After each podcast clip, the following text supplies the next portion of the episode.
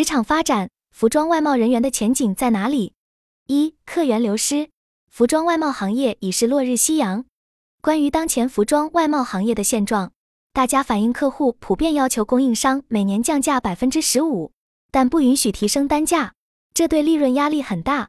面对这种低价高质的要求，有的供应商甚至完全没有利润，工人的收入也会受到很大的影响。而现有客户更加重视短期利益，很少有长期合作的意愿。他们不会考虑供应商的成本，有的客户还会要求必须有东南亚备选工厂。在付款条件上，周梦溪表示，目前的外贸行业账期通常在九十至一百二十天，甚至有开放账期九十天无需定金的。而且客户为各种理由要求赔偿或打折的情况很多，各类罚款也在增多，客户仿佛靠罚款营业。就算是大企业，针对外贸所使用的订单系统也比较陈旧，支付条款不规范。周梦溪还分享了三级贸易商的情况，最终风险都由供应商承担。虽然有合同，但即使正规大品牌，订单条款也不完备。我作为外贸行业的从业者，发现，在当前市场环境下，大部分做外贸的供应商都并非直接面对终端客户，中间还有贸易公司或香港办事处作为中介。很多员工在公司内部仅负责跟单，缺乏客户资源，晋升空间和薪资涨幅相对有限，并且这种不直接对话的方式也增加了部门与部门、供应商与客户之间的沟通成本与难度。也正是由于不能直接与客户接触，以至于缺乏必要的业务和谈判技能，外贸行业从业者往往难以有更大的职业突破。从行业发展来看。我认为，当前服装外贸行业存在的客户压价、付款难、订单不稳定等问题，主要是由于行业内供过于求造成的。中国作为世界工厂，吸引大量服装外贸企业加入，造成产能过剩、竞争激烈。而全球经济放缓，尤其在疫情影响下，全球贸易受限，进一步加大了行业压力，使品牌和零售商也面临销售压力。所以，他们将成本压力传导给上游供应商。同时，中国外贸行业与新兴市场如越南、孟加拉等的竞争加剧。这些国家在劳动成本和税收方面具有优势，如何在低价环境下保质量，确实对供应商管理能力提出挑战。因此，行业内企业应调整定位，稳固客户基础，逐步打开品牌价值，减少依赖于低价单靠加工费获利的模式，与优质客户建立战略合作是重要的出路。此外，供应商也应该掌握自营渠道，直接面对消费者。当前外贸环境艰难，但我认为建立客户信任依然是核心竞争力。供应商应该与客户共同对标行业数据，拟定合理的价格体系，对客户提出先付部分定金也是可采取的措施。还需要加强交付时效管理，避免违约。如果产生纠纷，应本着互谅互让的态度友好解决。只有长期合作。才能取得双赢。另一方面，供应商也要努力提升产品和服务质量，不能仅依赖低价获得订单。比如使用优良面料，提升服装舒适度，加入功能性设计，提供样品改善支持等。还可以主动为客户分析市场趋势，提供优质的供应链解决方案。大数据和数字化手段也可以帮助提升协作效率。只要让客户感受到真诚的合作意愿，由此获得认可。而对于外贸从业者，我建议可以通过学习提升专业技能，为客户提供更高附加值服务，比如学习国际贸易法，提供合规的订单支持，提升数据分析能力，为客户决策提供数据支持等。也可以积极参与行业会议，接触更多优质资源，掌握一些互补技能，如设计能力，也会让自己更有竞争力。只要不断成长，就一定能在行业中打开局面。只有不断提升自身价值，才能在客户和供应商之间取得平衡。二、服装外贸人员的发展方向，探索跨境电商。一、继续在传统服装外贸行业耕耘。Raphael 指出，当前外贸工作中的核心问题在于缺乏直接对接客户的渠道，需要通过多层中介，难以真正理解客户需求。即使有直接联系客户的机会，也存在诸如无法使用部分社交软件等限制。周梦溪也表示，许多中介业务员并不专业，这源于客户内部不同部门也存在脱节问题。我也分享了我们公司通过中介开拓外贸业务的情况。现状是维护既有客户，而非开发新客户。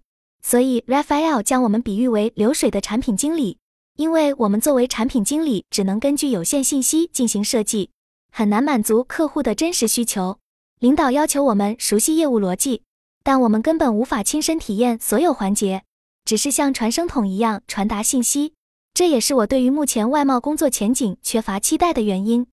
如果能直接面对客户，无疑能获取更准确的市场反馈，也能建立更牢固的关系。传统的外贸企业过于依赖中间商和老客户，没有与时俱进是大问题。我认为外贸从业者应当保持开拓创新的心态，积极把握新商机。比如，随着国内市场开放，直接面向国内消费者也是一个新的蓝海。新兴的社交电商模式为开拓自营渠道提供了可能。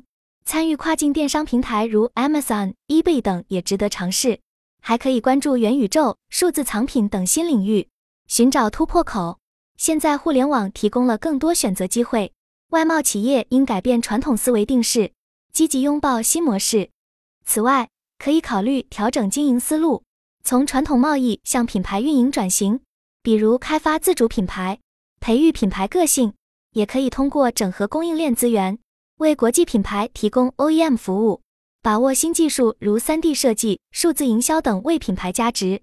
只要敢于创新与改变，我认为外贸行业是能够在新环境下开创一番新天地的。二、探索跨境电商相关模式，了解不同平台的运营特点。为什么传统外贸行业迟迟不肯转战跨境电商？从我所在公司而言，老板思维定势不变是根本问题。很多做传统外贸做起来的人，不了解跨境电商，也不去了解跨境电商。但是这些年，我们都知道，互联网改变的不仅仅是我们的生活，商业模式、传播模式都在随之快速变化。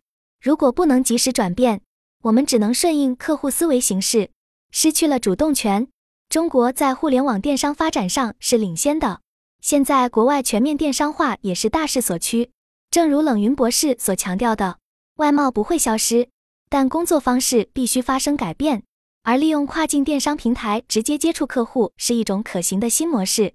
如果外贸行业转型跨境电商，就可以使用各种新工具与海外客户直接交流，也可以针对不同客户制定差异化营销方案。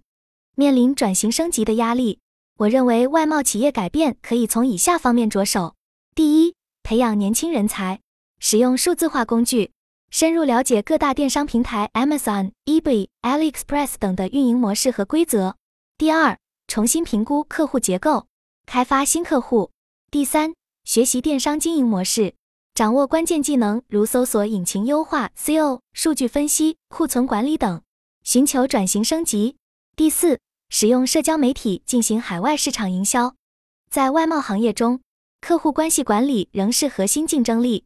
从企业的角度出发，一方面可以加强与现有客户的联系，提供更优质的服务与支持，比如主动提供市场信息、样品改良等；另一方面，也要积极参与各种业界活动，接触潜在客户，可以采用弹性定价策略来建立合作关系，还要注重客户体验。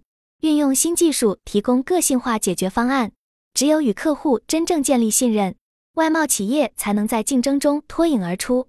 面对这些外部环境变化，企业管理思维也需要转变，实现从追求规模到追求效益、品牌的转变。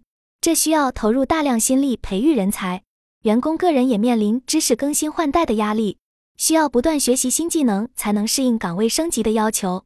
总体来说，中国外贸行业正处在一个下半场的开局阶段，如何重新配置资源，提升企业核心竞争力是重要命题。服装外贸人员的发展方向，探索跨境电商服装外贸人员的发展方向，探索跨境电商。三、成长路径：一、传统外贸行业的员工成长路径。初级阶段，从基础的跟单员开始，通过不断的学习和实践，晋升为高级跟单或业务经理。中级阶段。在成为业务经理后，通过优秀的业绩和管理能力，可晋升为销售总监或分公司经理。高级阶段，在具备一定资本和资源后，有可能成为公司的总经理或者自主创业，开启自己的贸易公司。